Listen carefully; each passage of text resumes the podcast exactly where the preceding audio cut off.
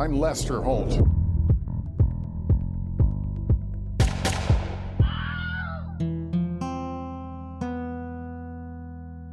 We feeling good? Yeah, let's do it. Let's f- do it. We are here to discuss a new Friday Dateline, and it was a f- banger. And so let's just get right into this. Kate, tell me. Wait, oh my God, I forgot about the description. Okay, and we're gonna give IMDb a shot just today, though. This is a one and done. Description is the investigation into the mysterious disappearance of Canadian limo driver Dwayne Demkiw sparks an international manhunt for an elusive killer with multiple false identities. That's not bad. I mean, I look. I sat down and tried to think of a KMDB description for this, and I was like, I can't do it because all I want to do is talk about, make a reference to the jet skis or Angel or this or you know what I mean. Like I It's too couldn't, I much. couldn't do it. There's too much. too much. There's too much going on. Here's Keith Morrison. Hosted by KM. So Kate, what did you think? Well, you texted me at one point and you said, Kate, it's a return to form. And I agree. Yep. It is. Yep. This is a classic. Um, this could even be considered maybe an all timer. Yeah, I agree. And it's really confusing and hard to follow, but I still feel like Yeah. it's an all timer. Yeah, absolutely. It is extremely hard to follow, but it is such a good because it almost feels old school in the sense of the shit that this guy was able to get away with. I mean, we'll talk about that in detail, but I don't know if it's because it was set half in Canada. But there was a lot of stuff going. I cannot believe he was successful at this type of con Yeah. in 2012. It's like Catch Me If You Can, kind of. yes, Although, yes, it is not as sexy. Well, no. I mean, that's what's funny is this guy's not sexy. He's got like a funny posture and stuff. Like they call him James Bond. I almost feel like we're chasing James Bond here. This doesn't even make sense. I'm not trying to say that James Bond never rode a jet ski, because actually he did. He rode the first jet ski, and it was called a wet bike. But when they say they're like chasing James Bond, I'm like, eh, maybe Jim Bond, or like if Danny McBride played James Bond. Yes. Right? Although I think Danny McBride is very sexy. Oh yeah, that I didn't mean that as a diss to Danny. Absolutely. He's more at home on a jet ski. Yeah, yeah, Right. that makes sense. You wish you had my life. Okay, so our story starts in Calgary, Alberta, Canada. Did I say the right order of those? I don't know. Yes, Calgary is the city, Alberta is the province, Canada is the country. Sweet. So province is their word for state. I think so. Okay, so our story begins there in 2012. No, 15. 12? 15. I don't know where it started. He started doing stuff in 2012 and they didn't find him till. Yeah. This whole thing took place over three years. Don't ask me. Okay. Yeah. Let's talk big strokes because I can get lost in details. And still, a lot of details are missing. yes. Yes. This episode yes. is so Okay. weird. Yeah. It's fing wild. Okay, this is a boom. This is a boom. All right, so Canada, maybe 2012. There's an explosion in a parking garage. A Good Samaritan takes his phone out, starts recording because he sees some goofball running out of the parking lot trying to hide something in his shirt. Quick as a wink, pulled out a smartphone. So this is pretty smooth. Were you happy about this guy busting his phone out? Yeah, it's very quick thinking. Yeah, I mean, it's quick thinking. If he hadn't done it at all, I would not have held it against him. I guess I'm bummed that he put it down. It's like, dude, this guy's too terrified. He would not attack me. This is just good for the future Dateline because he's not going to do shit. Don't you wish he had kept filming him? If he had chased after him and made a scene, I understand the fear. We don't know if this guy's a killer. I mean, he is a killer. But but do you know what I mean? I do, but I would not have done that. You would not have done it. Okay, that's fair. I'm a lady. She's a lady. Yeah, I guess you just you see those sandals he's rocking later in security footage. I don't I just I don't feel threatened by this guy. I suppose it's my issue. A Canadian in sandals. Yeah, I don't know. I'm just like, eh, he's not gonna do anything. Okay. It turns out there's a car on fire in the parking garage. And they have a picture of the car mid-fire. What were you thinking about this fire? It was very contained. It didn't spread much Yeah. beyond that trunk. no, and they There wasn't an accelerant, I guess. well, the problem was that the trunk was shut, so it couldn't spread without oxygen. right. Boy, did they love fucking wagging their fingers at that. Whoever started the fire really didn't know much about fires because they started the fire in the trunk, but when they started the fire, they closed the trunk. And when they close the trunk, they eliminate all the oxygen, the fire goes out. To which I say, if they heard an explosion, that means it was a timed bomb, and that's why he ran off. So, like, I'm sure he expected it to burn, but I don't think he set a fire in the trunk and then shut it. You're right. Is what I'm saying. Yes. Because that would be dumb as fuck. I mean, even I know that, and I'm not Mr. Wizard over here. And he got away with a lot of stuff, so it feels like he would know. Oh, yeah. This guy. He was a bit of an enigma. There's a lot said about this guy gets in his own way or he's too smart, but he's got some good moves, and we got to give him a little bit of credit along the way. I mean, a lot of it's luck, but I mean, I don't know. Okay. He's got moves that I am actually surprised aren't used more often. And maybe they are and we just don't hear about it. But in Yeah. terms of Yeah. like sneaking across the border and stuff, He's a ghost, this guy. He certainly is a ghost. So the cops are trying to find out who this car belongs to. Now, luckily, because there was not a big fire in there, there was a lot of stuff still in the car, including a lot of papers and also a hell of a lot of blood. Okay? And this is where the first chapter of why this episode rules is because good old luminol pops into the equation. and there's a lot of it. Anytime we use luminol, I'm just giddy. I'm just like a little kid. I'm just like, woohoo! It's the magic trick again. There was so much luminol or luminous from the, the amount of blood in the car that you could pretty much see it from space. It just glowed. Wow. Did you notice what else was in the Uh, car? No. What? A Blu-ray of Skyfall. What? Oh, wait. I did see a Skyfall thing, but I didn't recognize it as a Blu-ray. I thought that was a piece of paper. Was it a blue? I think it was a blue, and they didn't make any James Bond connection there, which is a missed opportunity. Yeah. Oh my God, you're right. Because they showed that Skyfall thing like 10 times. Kate, you're right. I did notice the Skyfall thing, but I not until you just said it did I make that James Bond connection. yeah, well, That's good. shame. That's a missed op. Shame, Dateline. Yeah. So we find out that this car belongs to Dwayne Demkiw. Wild pronunciation on that last name. The last three letters are K I W, and you pronounce it Q. Huh? Canadians. That's pretty wild. Is it Polish? I don't know. I don't know, but this guy was built like a magician. What do you think? He had real magician vibes to me. Dwayne did? Two ear, yeah, two hoop earrings, little pudgy, super bald shaved, big old smile. I don't know. I could see him doing tricks. I could see him playing bass in a wedding band. Oh yeah. Yep, yep. Maybe give him a little this little goatee right here, a little, Mm-hmm. Little bit. soul patch, Okay, now we're talking. hoops. So they find out this car belongs to Dwayne Demkiw, and meanwhile, elsewhere, friends of Dwayne Demkiw are wondering where is Dwayne because he was at a birthday party the night before with a close friend, and he was going to go drop off his car and come back, but he never did. Now he went to go drop off his car at 3 a.m. Would you go back to a party at 3 a.m.? Uh-uh. Right? I mean, I wouldn't even be. I would have you left wouldn't. that party at 8 p.m. Yeah. Okay, so Dwayne is missing, and we talked to Dwayne's friend Kalia, who's a real character, and I got thoughts on Kalia. I need to know what you think of Kalia. I thought she was cute. I liked that she was acknowledging that she had a, a lot of dudes into her, and She knew the power. she knew the power, but she Yeah. friend zoned Dwayne pretty hard. Yeah. He always was respectful of my relationships, but he did have a crush on me. Despite that, you know, they still hung out all the time, and Oh, yeah. I mean, this is my concern with their friendship because he had it elsewhere with uh, Angel as well, another girl that we'll talk about. Uh, but she would make him dinner a few times a week, okay? Now, if you are just friends, that's something that if you're dating Kalia, you just got to deal with that. But also knowing that this guy is in love with your girlfriend, I. I, I, would, I might be like, dude, what's that? Don't you think so? did he know? Yeah. I mean, I assume that he knew that she, he had a crush because Keith Morrison knows. Right. He, I hear, had quite a crush on you. Uh, he did. Yeah, maybe the boyfriend just thought Dwayne was harmless. Yeah, and maybe he was because I mean he sounds like a great guy in all these scenarios. Like all my all my worries are just based on other assholes, I suppose. He was friends with with his exes and like he seemed like a good dude. He tried to tell Angel to drop this loser that we're going to be talking about soon, right? He said get rid of him, he's trouble. Yeah. Yeah. All right. So, we meet Dwayne's brother Darren. He's also worried about his brother. And we meet another Darren, but we're not going to call him Darren. We're calling him the cowboy because that's his name. Great dude. What'd you think of this guy? Um, you, great name. Yeah. He looked at, I mean, he was rocking, the, he did the thing, right? Like he did the cowboy stuff. It wasn't just like he wore the boots. Like they had pictures of him doing rodeo.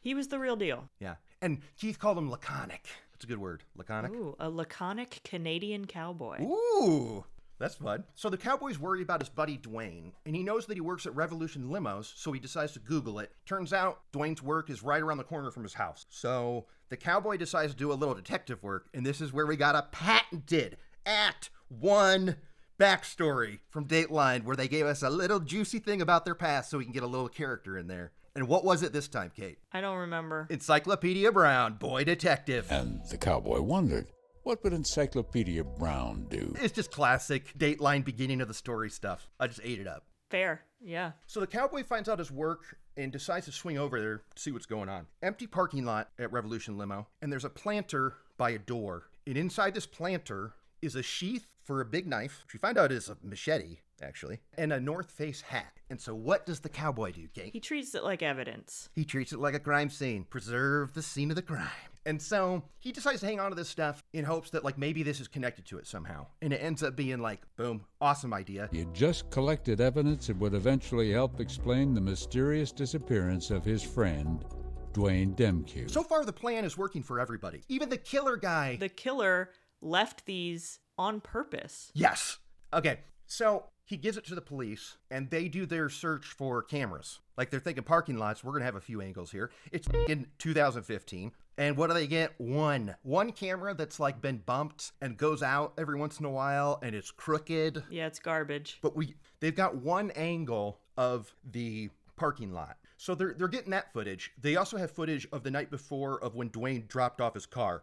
Now, look, this is semantics, okay? But when I saw that footage of him dropping off his limo, he drives party buses. He's not a limo driver. I mean, uh, right? Well, technically, I think those party buses are considered a limousine. Are they really? I mean, this is not a diss against party buses. It just feels like it's not the thing that he's driving. He probably has a fleet of different kinds of vehicles. So you think limo is in there somewhere? But look, it could be a Canadian thing. Like maybe they call all rented cars limos or something. Maybe. What do you think? I wish I knew a Canadian. So the cops get their hands on the security footage from the night before from inside, and they see Dwayne on camera dropping off the car about 2:50 a.m., dropping off the bus, and then walking out. And this is where they think, I mean, Dwayne must have been attacked right as he like right as he left the inside of this garage. Yeah. Because they oh and okay, when they watched the security footage of the parking lot overnight, Kate, and we saw the guy on cam walk by once, walk by twice. I'm super intrigued. I'm on the edge of my seat. I'm going, oh, this is good stuff. Okay?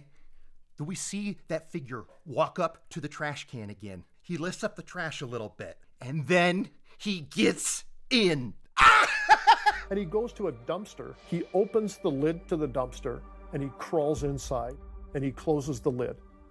What? I, I f***ing lost it, Kate. I, I, I did not see that coming at all. When they said he got in, I blew up. He laid in waiting. Yeah. And as soon as Dwayne came out that door, he must have jumped out of the dumpster and rushed him. Yeah, and like, like that's the thing. We assume so because the tape cut out because they were like there were power outages, blah blah blah. So the point is, we don't have it on camera. They're just assuming that he was scoping out his like attack point. Now, I already have a billion questions about this. Like, how did he know it was going to be the guy that he wanted to kill? How did he know he'd be getting back at 3 a.m.? Like, he really planned this. He must have followed him. Yeah. I just, I can't. What, we watch this, and a lot of times we'll watch it with our arms crossed and going like, duh, we know this, duh, duh, duh. Okay, never in a million years would I have thought he was going to get in that trash can. Ah, it, it really did sum up the joy of this app. So this mysterious figure pops out of the trash can, kills Dwayne, we assume, throws him in the back of his car, gets rid of his body and his car. And we're assuming because of the amount of blood that was in the back of the car, Dwayne is most likely dead. Yeah. The police still don't have any leads. Like, they don't even know where to start. So they're just looking at the loose paper that was in Dwayne's car. One of the names on a piece of paper in there was Angel Shalafu. And it turns out that she had already been interviewed the day before uh, by the missing persons people. So they already had a taped interview with her. So they pop this in, and we meet Angel. So Dwayne and Angel used to date, and they said it was a common law thing. Is that a Canadian thing? Does that happen here? What if you just live with your girlfriend for seven years? Eh, Do you have to call it a common law? Like what? The, what's that It's mean? my understanding that you don't have to, but if you choose to for health reasons or tax reasons or other things, that you can. Oh. You can argue that Okay. it's common law. But I guess that makes sense because I, I only know it as a joke in Baby Mama. Dax Shepard says that we're common law married or whatever. Mm. My girl rocks. My girl does not rock. Okay? So they watch this tape with Angel, and Angel, Angel, Angel. In an episode full of characters and just wild stuff, this is the secret All Star.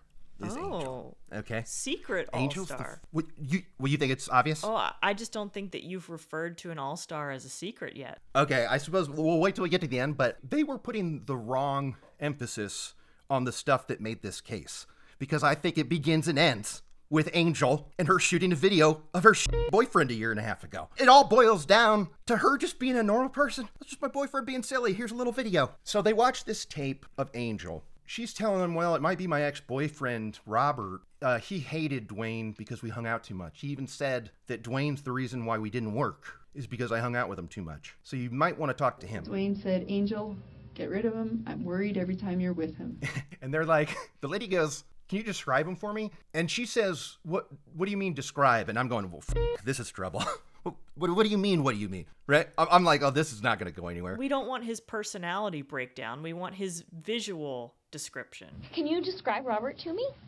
Describe him. How so? Yeah. Like, Tell me what he looks like. And then she says, Well, you know what? I got a video of him here on my phone. I'll just show you what he looks like. So she takes her fing phone out and shows this video that we see a billion times on the show of him just climbing on some playground for 10 seconds. Oh, he's so goofy. What a goofball. What a goofball. Oh my God. And this, oh, I love it. I love it. Because this is a guy who he's clearly been a con man his whole life or has always been very aware of not being recorded. Do you know what I mean? Yes. And you know in his head, when his girlfriend takes out her camera, he's thinking, I got to remember to delete that later. Right? You know in his head he's going, This is bad. This is bad. And it sure enough, it came back to bite him. And I this is this is why it's so tasty to me, because Angel, without it with just being a normal, nice person, brings this all crumbling down. And I, I just think it's so delicious an irony that it's her. Because you gotta agree with me, when we see Angel and we hear Angel, I mean, she's so like timid and Canadian and nice. It's almost so much so that I'm almost suspicious that she's in on it. Yeah. Right? She does seem very sweet and like nerdy and quiet. So nerdy.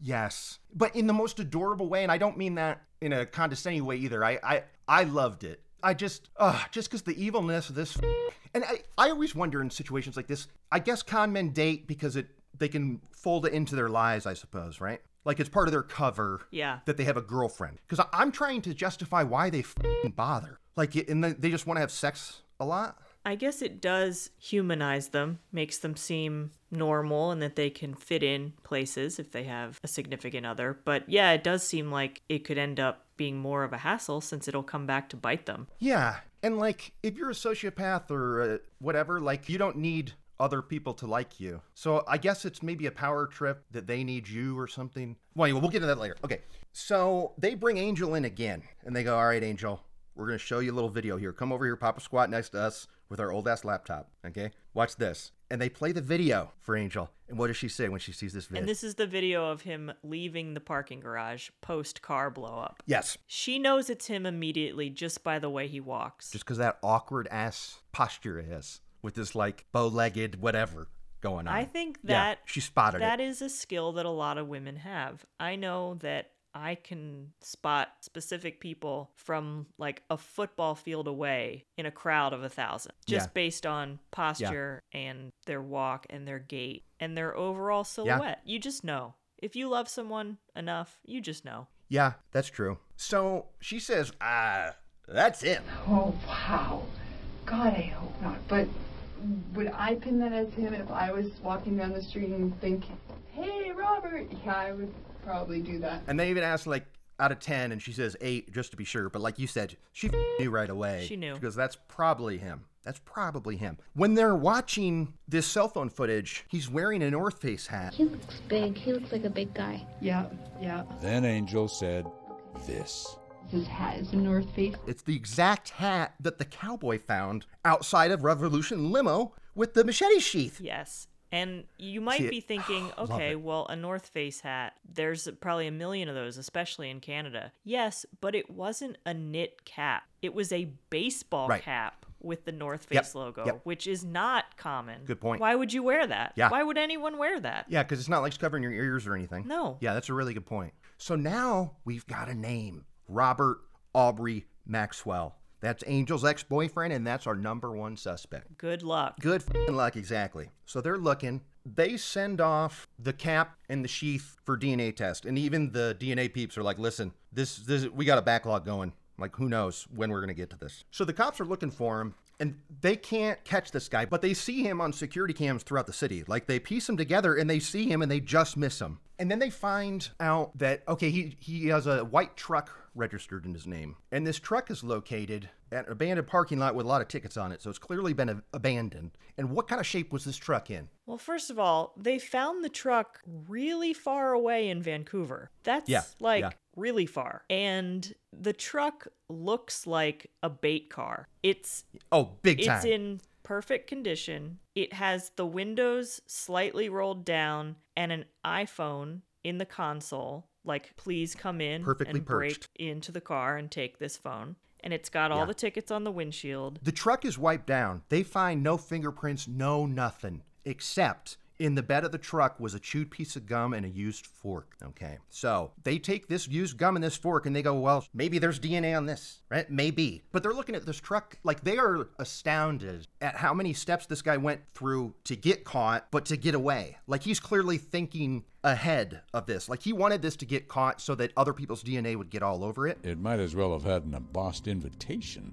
Steal me, please. If that phone had been in a case, I might have stole that truck. But it was a free floating iPhone in a little cup holder where like the back chrome is all shiny. It's like, come on, dude. Come on. And the keys were in it as well. So he wants this truck to get stolen. And I'm thinking, it's obviously not going to get stolen because it looks like a trap, but also it's Canada. They don't steal. Yeah, yeah, yeah. so the detectives get the results back from the hat and the sheath. They do find DNA on there. However, it's not Robert Aubrey Maxwell's. It's an unknown male one. So they don't know whose DNA this is, but they're hanging on to it. They take that gum and this fork, which are these are the ones where they're like, this could be absolutely nothing, but why not? So they send off the gum and the fork because they're going, people could walk by and throw in the fork or whatever. But what they're thinking the gum is, is that the person driving it threw it out the window and then it flew back in, right? Like you do with a cigarette in planes, trains, and it lit on fire. The driver of the vehicle threw a gum out the window and the wind blew it back into the box And of the truck. came back in. Right. That little part too, I was just like, ah! Oh, you're planning, dude! You, you flicked your gum out the window and it went in the back. Okay, they send out the gum and the fork. Okay, and during this time, attached to the truck was uh like a tow thing to carry a boat. What the hell am I looking for? A hitch. A hitch. There we go. And so they the the hitch is registered to these people.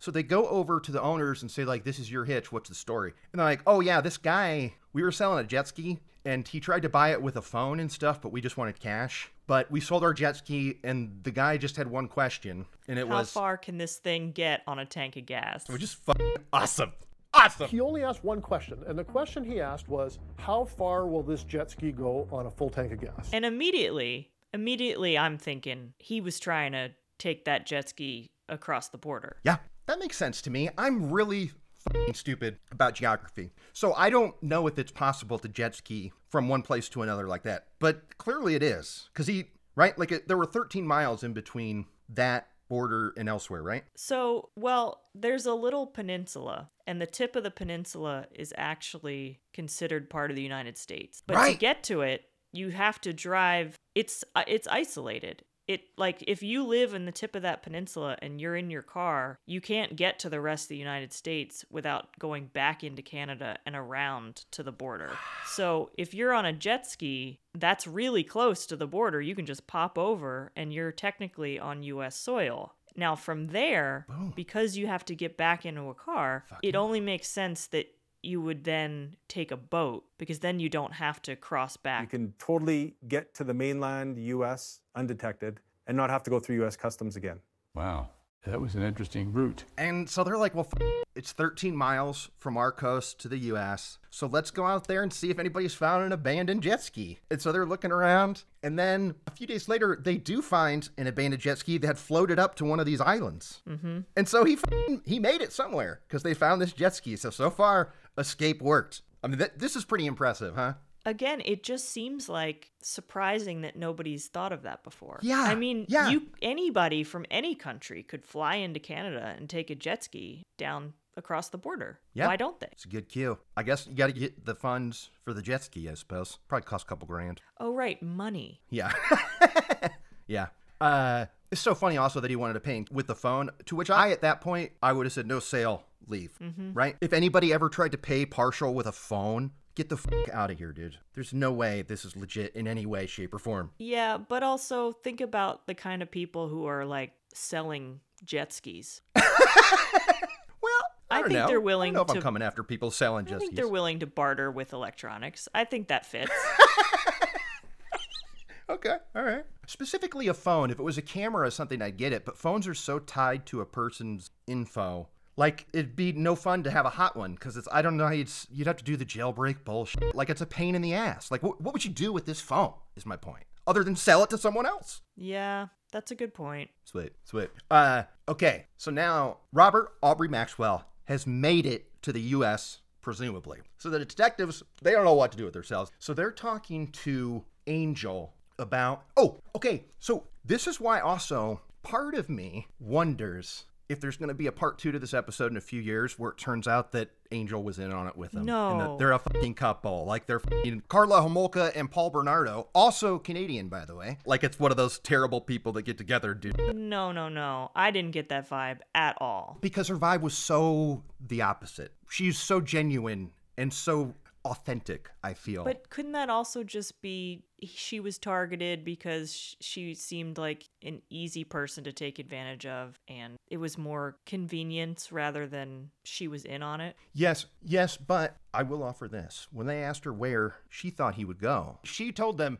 "Oh, he's afraid of the states." He said he would not go back. He was always saying how worried, or the States, he wouldn't go back to the States. She was quick to say he speaks Spanish, he'd go to Mexico. She had that waiting, Kate. Kind of sounds like a misdirect to me because he didn't go to Mexico. What do you think? No? I don't know. Uh, look, th- This is why I attach Secret to the All Star because it could so quickly become a twist where it's. I mean, you can't be a bad guy and get the All Star. This is against the rules of the All Star. Is it? Yeah, you can't be a bad guy and get the All Star. Come on, have we had a bad guy yet that's deserved it? I don't think so. No. Okay, so she's a tentative all-star. Well, I mean, but this is a this is a reach. I mean, if she, if she was involved, it'd be crazy because it, it, she is just so nice and normal, and that that's why I just love her so much. So they oh, so this is crazy, okay? So they got those results from the sheath and the hat. It's an unknown male. It's not Maxwell. They get the results from the gum and the fork. The gum DNA matches the unknown male that's on the sheath in the hat. So it's also not Robert Aubrey Maxwell, but it is the same guy. So they have the DNA of the person doing this, but they don't know who that person is. Or at least they think they don't. Right. So, but at the right, I mean, this is where your brain's going, what?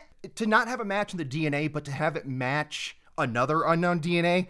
Oh, I mean, these are the kind of hits that you're looking for when you're watching these shows, right? I just hear that and I'm like, oh, awesome, awesome. Uh, okay. Uh, so they are dumbfounded. They don't know what to do with this info. They've got DNA on a chewed piece of gum and on a murder weapon in a hat, and they are stumped. And so, look, this is why I got to give credit to these detectives. Well, one, they're nice dudes because, again, I assume so because they're Canadian, but they seem pretty chill. Yeah, they're fine. They had some humility because this is embarrassing, and I'm glad that they said it because this is why I'm still giving them credit. Is that they asked someone else to take a look at the case, and they said, "Look, when you get fresh eyes on something, this is what happens." And the other guy comes in and goes, "Hey, how do you guys know that the Robert Aubrey Maxwell you have on record is the real Robert Aubrey Maxwell? You don't know what he looks like." And they go, "Oh my God, that's it, that's it." So they realize, "Oh my God, he's not Robert Aubrey Maxwell. Who the f- is this guy?" Right. Okay.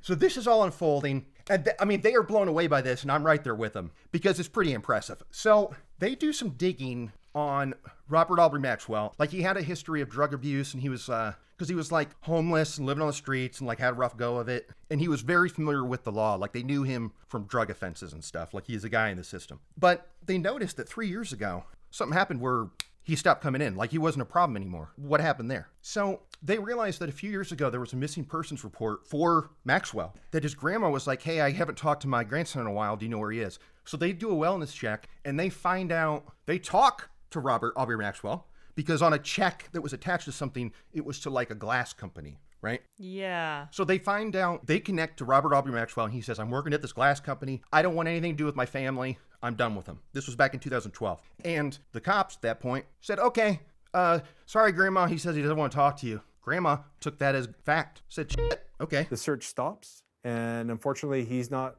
listed as missing any longer. So they find a picture of Robert Aubrey Maxwell in their files of one of his drug arrests. They send this to the grandma, and the first thing that grandma says is, That's not my grandson. Eh? We're not crazy. Yeah. I mean, as this is happening, you're popping, right? Like, you're like, oh, this is it. this is the good stuff. Yeah. Oh, I mean, when, when they said that picture thing, I love that. Shit. I don't know who that is. Oh! I don't know her. So the cops discover that he stole this guy's identity. And they presume that he killed him as well. Yeah, killed him, and somehow, and this is where it comes in where I just go like, is this a Canada thing? Are things done differently? Is how he was able to get proof of ID? Like they said, he got a passport. That's the hardest thing to get. He got all this. He did, and not only that, he got it again in the United States. Yeah, I. How did he do that? I, I didn't think that was possible anymore. My mom couldn't even get her real ID until like the third try because she was married at one point and they needed her birth certificate, but they also needed her marriage certificate and then proof of divorce and all this stuff. And it was like, Exactly. how is this guy just coming across the border and getting United States IDs? That's a great question because that that happens with Mom Money too, where because her last name is changed from divorce and whatnot, like it's been a hassle, and every time it's like, well, you have to prove that you got married and then divorced, and then read all this, shit. and it's like it's this guy kills a drug addict and is like, boom, I'm in. Now I'm gonna buy a truck with his name. Yeah. What? I can only think that Crazy. maybe it is easier in Canada, and then if you already have all that stuff in Canada, it's then easy in the United States with your Canadian information. So the cops have this unknown male DNA, and what they really want to do is get into CODIS, like the nationwide system. They want the FBI to plug it in, but the FBI's like, yeah, we'd love to help you, but you don't have a name. But a name, of course, was what Robertson was hoping the FBI could give him. So they go back to their greatest source of information, the angel tapes, and they hear that Jason, or Robert at the time, talked about going to Washington. So they go to like Washington's DMV. They show the DMV the pictures they do have, the mugshots they do have, and they're able to plug it into a system that would then cross reference it to all the photos in the system and assign them a number value between 0.00 and 1 of how likely it is to be the person that they're looking for. Right. Facial recognition in a way that I guess we didn't realize was being used. I didn't realize that, that the DMV could do that. So now it seemed the entire investigation was riding on the Washington State DMV facial recognition search. So finally, this Washington DMV cross reference app says like, well, there's a the, the rating it got was a one. So it was like basically it's a hundred percent chance that this is the guy you're looking for, and it was. It was the guy. It was. right. It had his same jowls and his same weird mole on his cheek. Yeah. And no matter what weight he is, I guess it's going to recognize that. Yeah, that's true. This is when we find out that before he was Robert Aubrey Maxwell, he was Jason. And I'm just saying Jason. His official name before then was just Jason. Yeah. Like Cher? But even Cher's driver's license, I'll bet, has a last name on it. Even Cher's. That's why I'm so baffled is why are you allowed to do this? Are you? We meet this Jennifer woman, and she starts dating this guy named Jason. This is like in the mid 2000s. And of course, he's great because he's doing all the easy stuff, opening doors for her, and she's like swooning. And she looks at his ID, and he says that his name legit just says Jason. His legal name was Jason, and that was it. He got his legal name changed.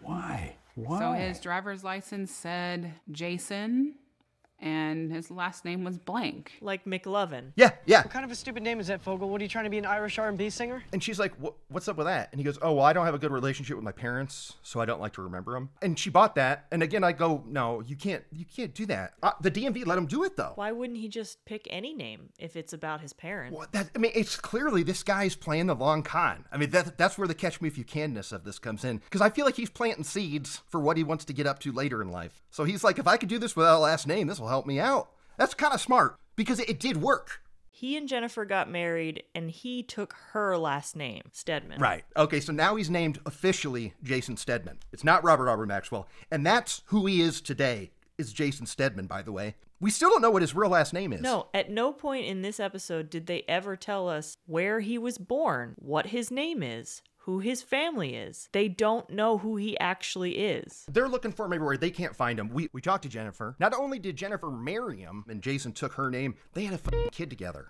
So there's a stretch of time where there's photos of him burping a baby with a shirt off or whatever because he's like Mr. Suburban Dad or whatever. So they're like living that And life. he was fat. Okay. Okay, Kay. You knew this was coming. Yes. Because this is another wrinkle that we get into is we see old mugshots of Jason Stedman, and he's probably another hundred pounds thicker. This man, I want him to release his diet and exercise routine. Thank you. Because Thank you. I mean, Ozempic and Wegovy have nothing on him. He could change his weight at the drop of the hat, like 250 pounds down to like 140 pounds. When I say that he lost weight, I mean it, it's shocking, and all I saw was a mugshot. Like it was so much weight that you could tell in his face that he lost triple digit of weight. His jowls were sagging. Yeah, and I mean it was so much so Keith had to say something, but he didn't say enough, in my opinion. Jason, much heavier at the time. Oh no shit, Keith. I want to know the backstory here. Okay? Because dude got big. Now, is it like we're saying, did he go to jail and he plumped up because he was comfortable or whatever? Like, is this an extreme case of that? Because they find a very early headshot of him where he's even thinner and he looks like Craig Kilborn all of a sudden. Oh, wow. I haven't heard a Craig Kilborn reference in a long time. Well, there you go. That's just for you. Good talk. I'll see you out there. But do you know what I mean? Like they show him again, and he's he's even skinnier back then than he is now. And somewhere in between, then he was also 300 pounds. Like I don't get it. And Kate, we're forgetting that in one of these mugshots, he's wearing a fing like Beatles wig. What's up with this wig? Oh, yeah, he is. What? I, like, it, and they, they have the picture side by side. They have a picture of him with it and without it. Give me the backstory on this fucking wig, Keith. What was he doing with this wig? Who was he pretending to be? And how are they allowed to do a mugshot with a wig on that's not their real hair? Yeah, I mean, why bother? I guess it's like because they took both because he's wearing the same shirt. So I assume he's like one with and one without. But I don't know why they bother with the with because they caught him. So it's not like they need to know what he looks like. They got him already. This wig is absurd too. It's a wig you would never believe anybody. No, it looked like it was from Party City. Like it's a Halloween wig. It's not like a real one. Yeah, and, it, and it's like swoopy, like 70s or like it's a it's a crazy wig. God, there's a lot of legwork to be a con man, right? Can we agree? There's a lot of work that has to go into it. A lot of lies that you have to keep juggling. Where the f- in that time that that takes, did he find the time to one put on 200 pounds, but then to take it off? What? When did he lose it, Kate? I don't know. It's wild. I mean, I can't. Just having a job in general is my excuse for why I don't exercise. Like this guy's life is living a lie, and he found time to lose weight. It's wild. Are you jealous? A little. I'm a little jealous. I want to know what you did. But anyway, he looks wildly different. But yeah, he got married and had a kid, and he was supposedly a delivery driver. and one time they're at home, and all of a sudden, 20 cops bust down the door. Turns out he had been fired from his job months before, and he had since been trying to get revenge. Eric Williams style. Swept in on his Segway. He was torturing his boss to get even, quote unquote, and he was arrested for it and he spent like 10 months in jail or something. Jennifer uses this time to divorce his ass while he's locked up because she's wanting to get out of this from the jump, but of course he's abusive and says, like, I'll take the kid, right? He's always threatening, you leave me, I take the kid, whatever. She leaves him, and that's great. And for a few years, Jennifer doesn't hear from him. She thinks she's in the clear. That daughter now is six years old. They're living their life. They think they're good. Then Jennifer gets a call from her mom, and her mom goes, Hey, guess who was just here? Uh, your ex husband. That mother showed up on the doorstep of Jennifer's mom, and guess who was there? The kid. He talked to the kid, and is going, Do you know who I am? I'm your daddy. Yeah, but this part got weird because then Jennifer's saying that she couldn't drive home fast enough, that she just was so worried and had to drive home because he was going to take their kid. And I'm like, no, your mom called saying he left. He's not there anymore. Yeah, no, I agree. I mean, I, I get her. But she's like, if I don't get there, he's going to leave and take her. And it's like, no, he already left. You're fine. You can stay at work. Yeah. That's a good point. And also, the time she shaved for her analogy was she's like, it was an eight minute drive. I did it in five. Okay, cool, lady.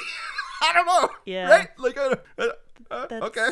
that's just, you didn't hit a couple red lights. Yeah, but she did, and she got her daughter, and everything's good. And then he is he leaves again, and then she finds out that he was trying to buy a single bus ticket with a child. So like that was her fear this whole time is that he said, I'd take the kid and leave. And so that's what he was cooking up, it looked like, right? Yeah. Okay, so now he is in the wind. We're looking for him. We don't they find out that he's Jason Stedman, but he doesn't necessarily know that. Because they're looking for him. They don't find this motherfucker. This guy walks into a jail and says, Hey, I'm the guy, throw me in there. Like he gives himself up. They don't catch him. That's what's interesting, right? Is they do not catch him. And where did he do that? Which jail did he walk into? Seattle, I think. Seattle. I think. Yeah. So he gives himself up. And again, we're going, what is this guy up to? What is he cooking up? Because he's up to something. Because you think about, like, why would this guy give himself up? And then it hits him. And it all starts to come together, like these puzzles we love so much. And what does this puzzle say? This guy was planning all this from the jump. It turns out that he thought the only way that I can avoid this murder rap is if I go back to being Jason Stedman and do some hard time for a few months. And then I walk out of jail free man and nobody's the wiser. It almost worked. I mean, it, it sounds absurd, but it almost fucking worked. Yeah. He was trying to give himself the best alibi ever, being a different person in jail. Yes. Now, okay. So because Jason Stedman goes to jail going, they don't know about me. They don't know that I'm really Robert Aubrey Maxwell. They think I'm Jason Stedman. They think I'm a deadbeat dad. They have no idea I'm a psycho murderer jet skier. So he's confident, right? He's at his sentencing as Jason Stedman. And he's like, oh, here we go. Hey, I'm in shackles, but I'm going to get a few months and I'll be out of here. No big deal. Federal agent stands up in the back, says, excuse me, judge. I've got a warrant here for his arrest as Robert Aubrey Maxwell. He's actually committed a double murder, and I got to take him back to Canada. And they said his head just sunk, right? So good. Oh! so good. I Ah, wish we that- could have seen that. Oh my God!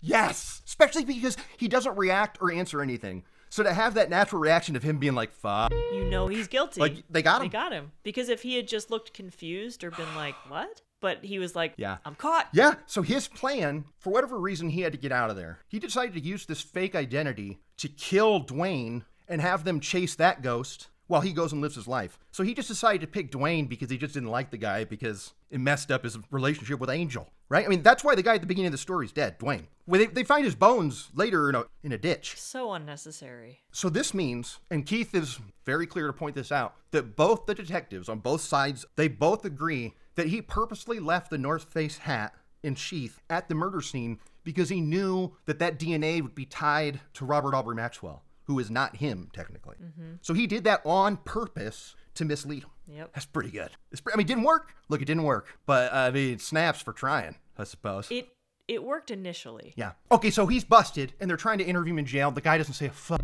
word. No, he keeps pleading the fifth over and over again. I can't discuss anything with you. I want to speak with my attorney. Okay. Now, this is a question I have for you, Kate. They show repeated scenes of him ignoring them and them going, Well, we don't know if you're going to talk to us or you're just going to sit there. We don't know if you're sleeping or your eyes are shut or what. And I don't know if you, when you close your eyes, if you're listening or if you're just meditating or, or what's going on there. And my question to you is he already said he wanted a lawyer, so why are they still talking? For five hours they did. Yeah. Is it different in Canada? It's got to be because he does. He says, "I'm not going to say anything without my, without my attorney," and then they have countless hours after that of them going, "We don't know if you're sleeping. Are you sleeping?" Right? It's weird. It's a good Canadian accent. Thanks, man. Thank you. Uh, what makes this so awesome or such a great Dateline is the incredibly complicated story, yes, but also the fact that what brought him down. Yeah, he thought he was smarter in his own good, whatever. I just, I love that it was this girl that he was with for a little bit that busted him. And the fact that the guy's identity that he stole, he was already in the system because he, he was a drug addict and had arrests on his record. Mm-hmm. They were saying that, like, if he wasn't in the system, they never would have caught him. Never. Yeah. And I think not enough credit's given to Angel. Because think about it, every time somebody gets murdered, they go, Does he have any enemies? Does anybody hate him? And you're always like, Okay, no, no, no, no, no. But she says, Yeah, actually, this guy might. Turns out that was him. She nailed it. All the women in this, they're the ones that All stars. broke the case open for the police. Yeah, absolutely. There was still outstanding stuff. And look, I tried to do extra digging here. I didn't find and I didn't find anything in the articles that Dateline didn't say. I feel like Dateline is the source for those articles. I think it stems down to this fucking guy doesn't want to talk. And it bugs me because why not, dude? It'll make you famous. But like, give us these deets. Yeah, like who is he? Yes, who is he? Oh, oh! At one point, they tracked down his half brother. At his half brother Chris Preston's apartment, who said he, Stedman, who he hadn't seen in nearly a decade, emailed him out of the blues. This brother. I, what'd you think of this brother, Kate? He this brother, he liked him, but he was also I think a little scared of him and knew what he was capable of. Yeah, and I, I, I he was a little bit. He was enjoying himself too much in the interrogation room. But- Okay, he was tapping. He wouldn't stop tapping his fing fingers. Okay, he's going. Oh, sewers. Like what? Sewers? What the f- are you talking about? Sewers? Oh, he likes sewers. Tap, tap, tap, tap, tap. I'm thinking sewers. I'm sorry? I would think sewers. Okay, why do you say that? Just because he likes sewers.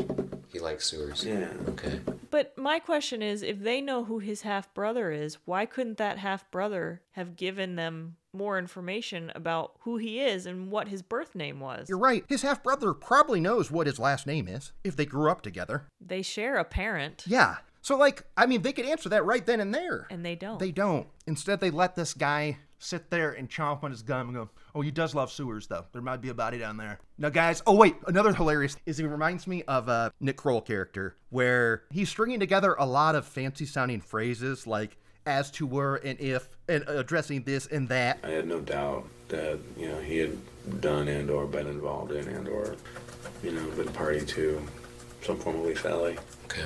You know? Thanks, dude. All right, let's get this scholar out of here. uh, all right, so yeah, I mean, this guy, He's fucking busted, okay? Angel's living the life. Heather's living the life. This guy's in jail for life. Although it's in Canada, he's gonna get parole in 25 years.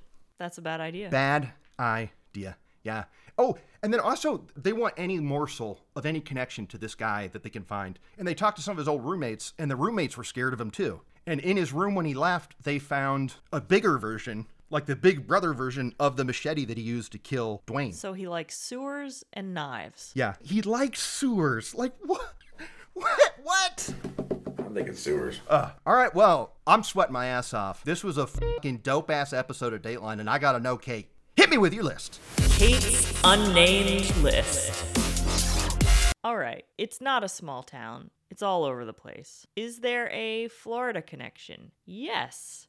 Jason did time in Florida at some point. I think in the 90s, which, again, so how old is this guy? If he's doing time in the 90s. We have no idea. we'll never know. Yeah. Does someone start crying and then apologize for crying and stop themselves? Yes. Kalia, she did. Just under the wire, too. I'm, I'm talking like in the last 30 seconds of the show, she gets it in. Yeah, it counts. Does he come to visit in any particular way in your brain? Oh, sorry. That's okay. Why do you think? Sorry, I didn't mean to derail your list, but I gotta ask you this question. Why does he even want a kid? Why does he want a kid at all? Why does he want that responsibility? That would totally mess up his whole vibe. Trying to take that kid? Yeah. He can't keep like scamming and murdering if he's got a kid with him. That would be my point, and I wonder if this ties into the narcissist or the sociopath angle where like that kid is a part of them so they feel an ownership over them and the idea of someone else being that owner of themselves or something do you know what i mean like it's an extension of them just scientifically because some of their dna is in them Yeah. But then it's also the fact that he took Jennifer's name. It's like, well, if you're that much of a narcissist, wouldn't you want everyone to have your name? Yeah, I mean that's another great question. Is this guy is now spending his life in prison with the last name of his ex-wife? I mean, Jason Stedman. We think this is this guy's name, right? That's not Like, his name. We don't know. That's not his name. It, it could be like Richard Brown or something. Like we don't even we don't even know if it's Jason. We don't even know if it's Jason. I mean, I, I'm assuming the half brother confirmed that it's always been Jason, but then why not tell us the last name? Where'd Yeah. y'all grow up? He told the brother that he got an identity from Holland from the dark web. No, you didn't, dude. You killed a drug addict who was down on his luck. You piece of shit. And then you lied to his grandma. That was probably him on the phone when they called and said, "Hey, can we talk to Robert?" Oh, this is Robert. I never want to talk to my family again. Okay, you're gonna believe this never bug me ever again. Sweet. Bye. Canada. That's it. All right, now it's on to Kurt's kick-ass list. Kick ass. Kick ass. list. I only have one thing that appeared on my list, Kate, but guess what? It happened twice. It happened twice. Something out of a movie. Bingo. The first one's in the fucking cold open. I don't even know if it's in the episode. If you'd scripted this for a movie, they would say this is far fetched. And then Kalia says it. She says it's like we're watching a movie. It was crazy. It was like a movie. Right? I did it. And yet, no reference to Skyfall. That's true. I was so curious what the hell that was. It, it, it looked like the front page of like uh, the press kit that goes out for the movie. Hmm. Does that make sense? I just thought it was the blue. Maybe. You probably have it. You can compare. Yeah, I didn't see the blue trim, but now I feel like I got to go back and check. Maybe it's a DVD. Which is still cool. That's still part of my club. Look good on you for spotting it. I love that you're looking for blues. That's good. Keep those eyes open. Okay? Keep those eyes open. Blues, bursts, babs, burbs. There you go. That's it. That's it. All right, so that's going to do it for this week. A top notch dateline that I think we were due for because the last few I thought were weak AF. They were just like standard ho hum affair. Yeah. And this, this just had all the good stuff. And we didn't even talk about KM. He had some great deliveries. Of course he did, right? Of course. He had a delivery on whatever that was awesome. maybe the current pulled it back into Canada. Whatever. Next week, we'll be talking about the Thursday Shorty, the end of the affair. I'm Kurt Money. I'm Kateline. I'm Lester Holt. For all of us, I'm Lester Holt. Good night. My girl is not rock.